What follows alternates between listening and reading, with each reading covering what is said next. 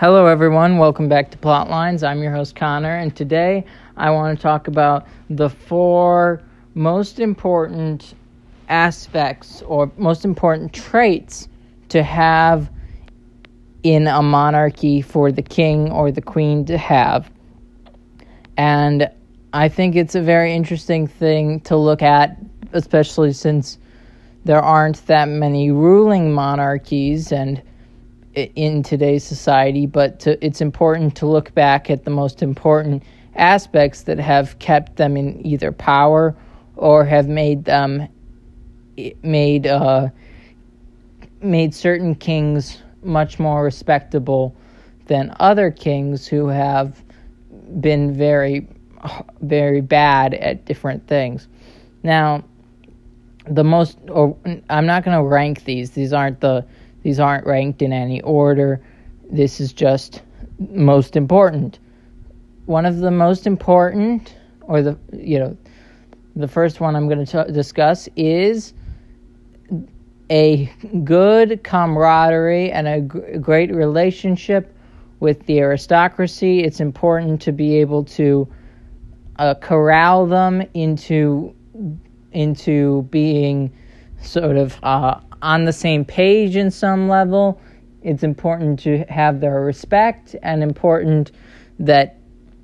if there are problematic or you know um, sort of basically to make sure that you are, that a monarchy that the monarch is a good sort of voice of reason to the aristocracy and to make sure that they realize how important their their role in society in an in a monarchy is and that they don't become uh, sort of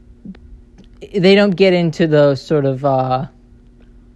all about themselves situation. It's important for them to not be. It's important for them to have a duty and not um, sort of enslaved to their own desires, which can get the aristocracy in a lot of hot water especially if there is a rising bourgeoisie, which I think is shown pretty clearly in the French Revolution. As the bourgeoisie in the French Revolution rose up in prominence, their wealth became extravagant, and the uh, the aristocracy became slothful and and um, selfish. Overall, it led for to the aristocracy as well as the king to be extraordinarily vulnerable. Now, the second most important, not the the second one of the important uh, important traits to have as a monarch is to have a good relationship with the clergy um, and to make sure to my uh, to to sort of uh, give the best clergy to give the, the least corrupt clergymen the most attention and to allow them to be the symbols of paragon of virtue as well as a lot, uh, basically push for their advancement over corrupt officials and it will it will create a better relationship between the clergy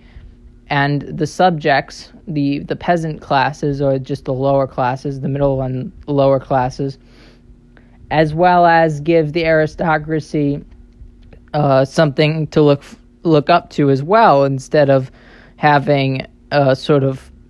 basically the important thing is to basically not have two corrupt classes, the aristocracy and the clergy,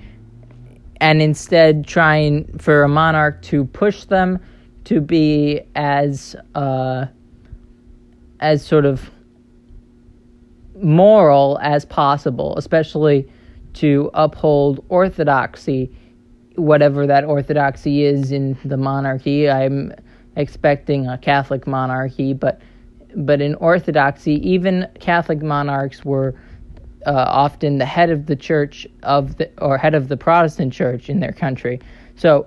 basically to keep some level of normalcy and to not continuously have social and uh, re- religious upheavals in a country. And then the third is to have a great relationship with the monarch's subjects. The subjects need to have a view of the king or queen is that of somebody who is uh, interested in their lives, somebody who is at their or is what's the word an example for them someone to look up for someone to root for somebody to uh, to feel like they're on their side. And if you and if a king doesn't have that it can easily lead to peasant revolts. Now the problem is that most peasant revolts don't are not the most effective. So that's one of the problems where kings often find their way down wrong paths and where they often real or often uh, favor a corrupt clergy or a powerful aristocracy it inevitably falls upon the peasants and it will be a tumultuous reign for a king if that situation continues and there will be unrest con- continuously instead of massive shifts. That, and that's the thing is if you have the clergy and the uh, if the clergy and the aristocracy are against the king, you'll you will find most likely to be swift changes, but peasants often brew in their or brood in their in their uh, upsetness and will take action inevitably and it will not look good. Plus, it's just not good for economy or for uh, overall happiness. And a king should be looking for peace and happiness in his realm if he is to succeed. Now, the fourth and the final one I'm going to discuss is the fact that all of the, the three groups the peasants, the clergy, and the aristocracy are all very human. And that means that they often have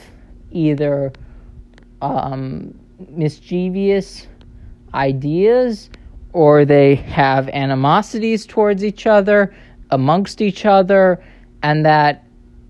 bro- bodes great bodes chaos in the kingdom. And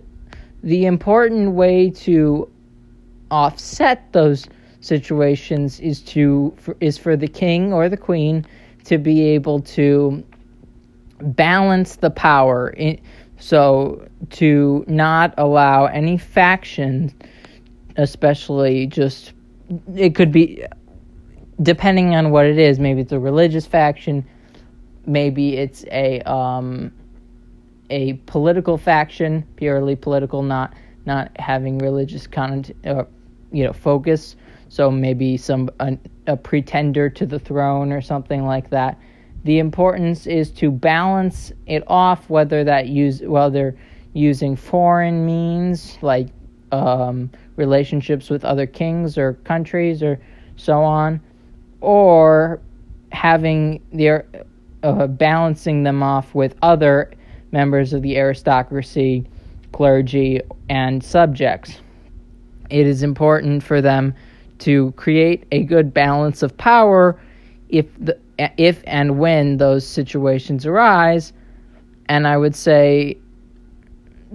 obviously, a king if if a king breaks the other three to do the fourth one, it is not a good move. You don't want to break the uh, sort of respect of the aristocracy, and then you and you don't want to promote corruption in the clergy as well as uh, and I don't mean take control of the religion or something. I just mean do what the king would have to do what's in his power to to make sure that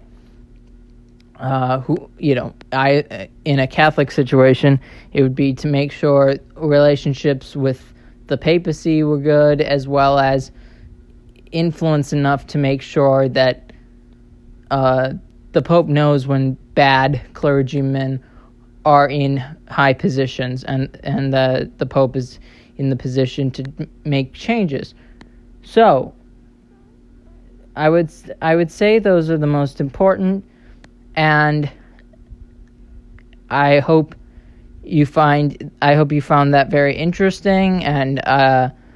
may, I think maybe things might change my opinion on what makes a good king and and that's what I'm uh, seen through history and I think uh, one of the big problems is that Louis the Sixteenth didn't do the first two enough and had a rising bourgeoisie and the